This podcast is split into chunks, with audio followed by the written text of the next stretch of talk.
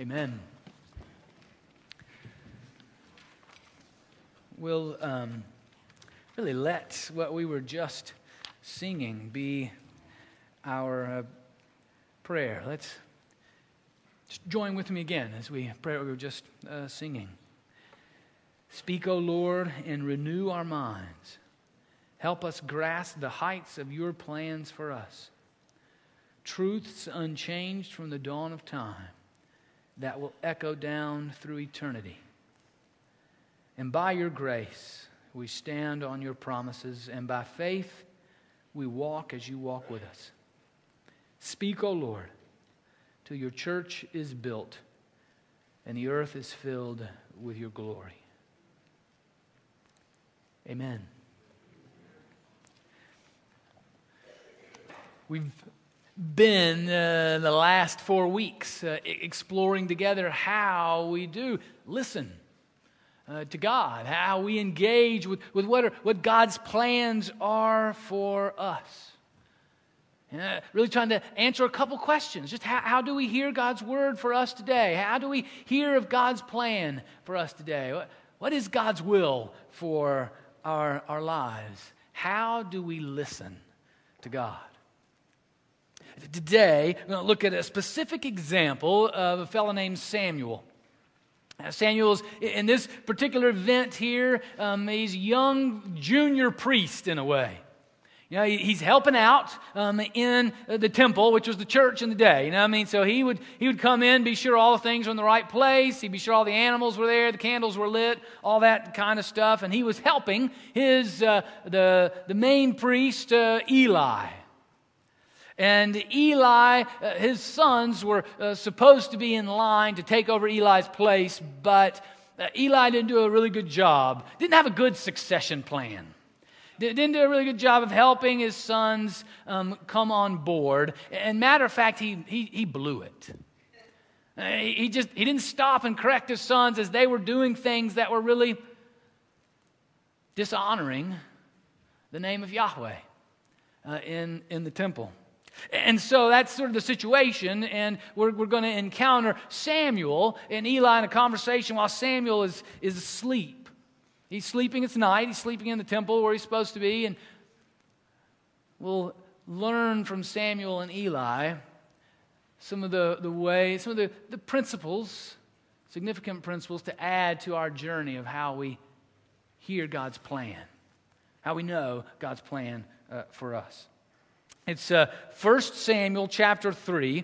Um, it's found on page 215 in your Pew Bible, or you can uh, follow along on the screen, or whatever device you might have that has the scriptures in it. Feel free to um, turn to 1 Samuel chapter 3, and we'll read through verse 10.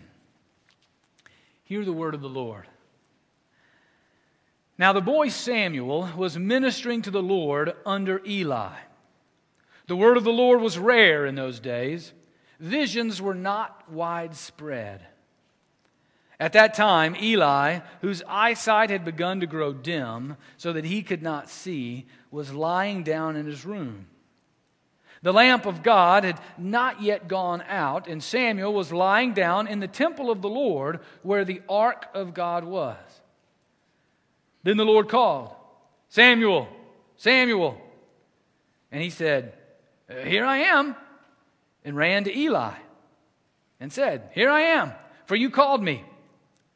But he said, I did not call. Lie down again. So he went and lay down. The Lord called again, Samuel. Samuel got up and went to Eli and said, Here I am, for you called me. But he said, I did not call, my son. Lie down again. Now, Samuel did not yet know the Lord, and the word of the Lord had not yet been revealed to him. The Lord called Samuel again a third time, and he got up and went to Eli and said, Here I am, for you called me. You know, the biblical writers are really nice at this time. You know, I'm just wondering, you know, really what's going on with Samuel and Eli. Then Eli perceived that the Lord was calling the boy. Therefore, Eli said to Samuel, Go, lie down, and if he calls you, you shall say, Speak, Lord, for your servant is listening. So Samuel went and lay down in his place. Now the Lord came and stood there, calling as before, Samuel, Samuel. And Samuel said, Speak for your servant is listening. This is the word of the Lord. Thanks be to God. Now, a couple things as we just look at the events between Samuel and Eli that help us engage with how do we know God's plan for us? How do we hear God's will, God's desires? First, you have to note the spiritual climate is significant. The, the spiritual climate in, in Samuel and Eli's day was one of silence. Uh, it, it was, we're, told at the very beginning that the, the words of the Lord were rare in those days and that visions were not widespread. Uh, both the external climate and the internal climate within Samuel and even Eli were unaware, we're out of touch uh, with the, the season of God speaking to them. I mean, Samuel was a good church servant. So was Eli. I mean, they were there. They were doing the stuff. They were sure the candles were lit. I mean, we're told the light of the Lord hadn't gone out in, in, the temple. The ark was where it was supposed to be. It was, it was nice. It was clean. They had gone through the, the necessary rigors they, had done what they were supposed to do, but the climate within them and around them was not one that allowed to hear God regularly and to walk with Him. Samuel was not personally prepared, nor was the climate such that encouraged hearing the word of the Lord. It was a, a climate of silence. What's the climate around you and in you today for hearing from the Lord, from walking with the Lord? Don't, as can be the case, you know, we can quickly go and, and blame the, the world. You know, we can blame everybody out there. Well, th- this, this story didn't happen out there. This story happened in here. I mean, it happened in the temple. It happened in the church. It was, it was people who were saying Yahweh was their God.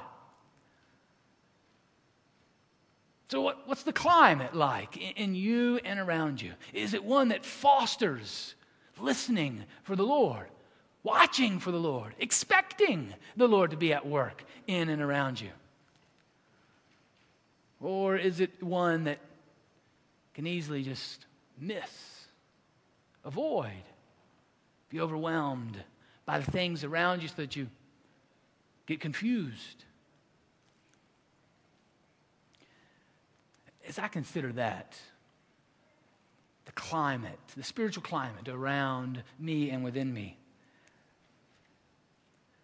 I'm convicted by a number of folks that I read and a couple of folks that I know, folks like Dallas Willard and Richard Foster and Glandion Carney who say the, the, the, spiritual climate of our day is so characterized by being busy, hurried, and distracted that it is not a climate of hearing God lead, direct, and guide us. We can be so overly distracted by the things around us that, that for, for our own personal peace, just to escape. That we just keep the noise going or the activity going. That we never stop and listen. We can be so overly focused, and this a challenge both ways so overly focused for, on personal success that we're so busy climbing the ladder, uh, driven for what we want to achieve, that we don't stop and listen and hear what God would be saying to us. The, the 24 hour a day noise produces a spiritual climate of silence. It's not that God doesn't speak, but it's just that we're unable to hear amidst the roar of the 24 hour a day noise. I think another challenge in, in our spiritual climate is, is what has been called for years uh, deism. Uh, deism is the belief, you know, that God sort of got things started, but now he's no longer active. He's just sort of sitting on his front porch, sipping lemonade and rocking in his rocking chair. Not really active in our lives.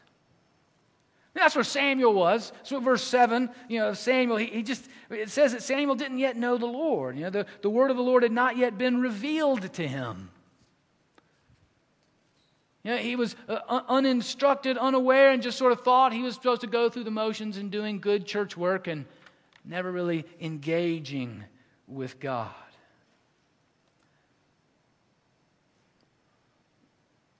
Where are you? What's your climate in you and around you? Too, too hurried, too busy, too distracted? Or, a, a sense of God just sort of being out there and not connected with you? What Samuel needed, he then received in the events of our story here. What, what he needed was somebody, he needed help from somebody more experienced in walking with the Lord. And Eli served that purpose. Now, again, Eli was not perfect. Eli made some major mistakes. And, and it, it's, it's a little telling that it took Samuel coming to Eli three times before Eli, who was the head priest, came to his mind hey, maybe God's trying to talk to Samuel in the house of the Lord. You know, with all the work that, that we do and, in the church, you know, and how wonderful we, we do this, the, the work as, as officers in the church, teaching Sunday school and all these other, other things, you know, helping with youth group and crash and leading and worship and all the rest. And we can, even in the house of the Lord, get so focused on all the things that we're doing that we forget the very purpose is to be walking with God.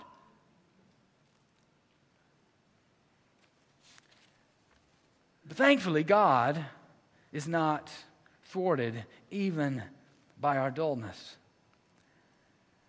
And it's not dependent on Eli being overly righteous.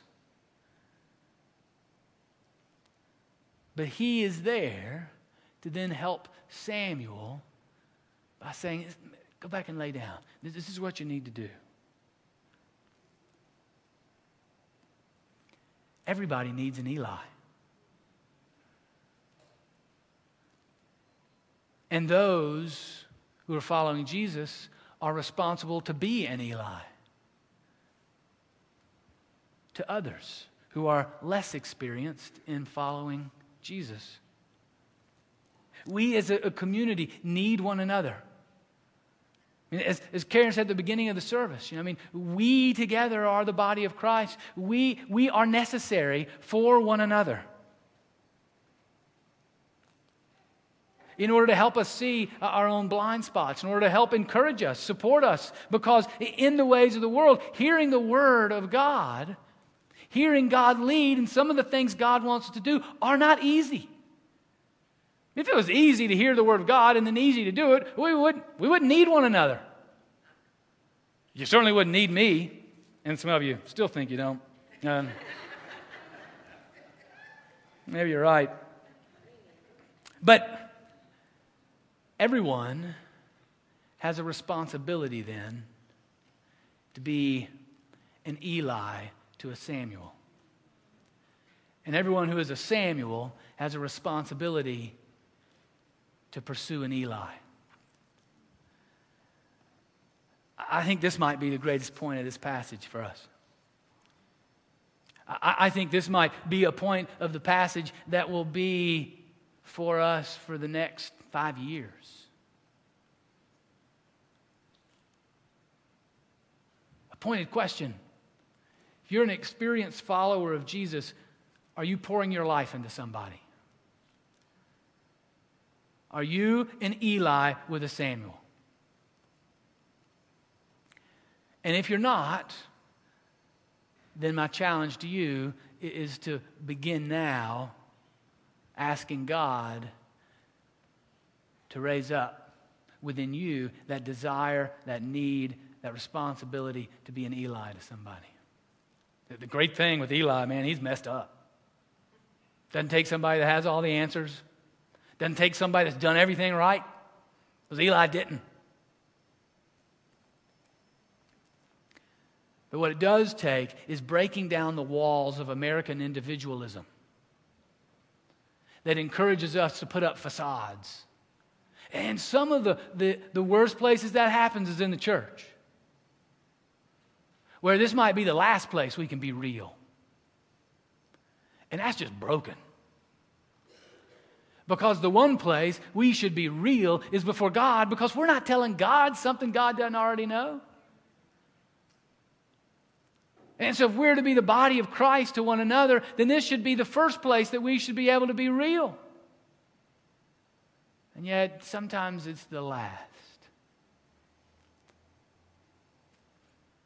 Again, again, it's not something that you uh, have to be overly righteous to do, but one simply trying to follow Jesus and you're experienced in that, then it's your responsibility to pour into the life of, the, of Samuel's.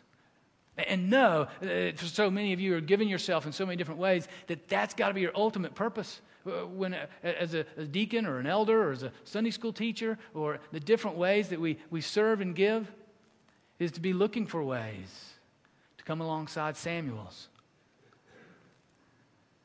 And note the, the wisdom of Samuel. You know, that, that he went to Eli. Didn't just try to figure it out on his own. He, he went to Eli for the help and support that he needed. I think that's a, a, necessary part of being church, and, and one in which the, the, forces around us do not help and support and encourage, and one in which we're going to have to intentionally pursue tearing down those walls.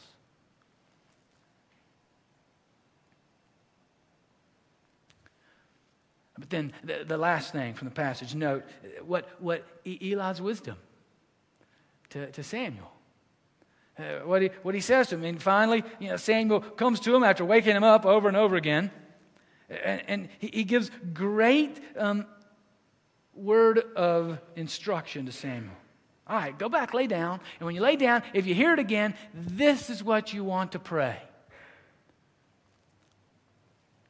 Speak, Lord, for your servant is listening.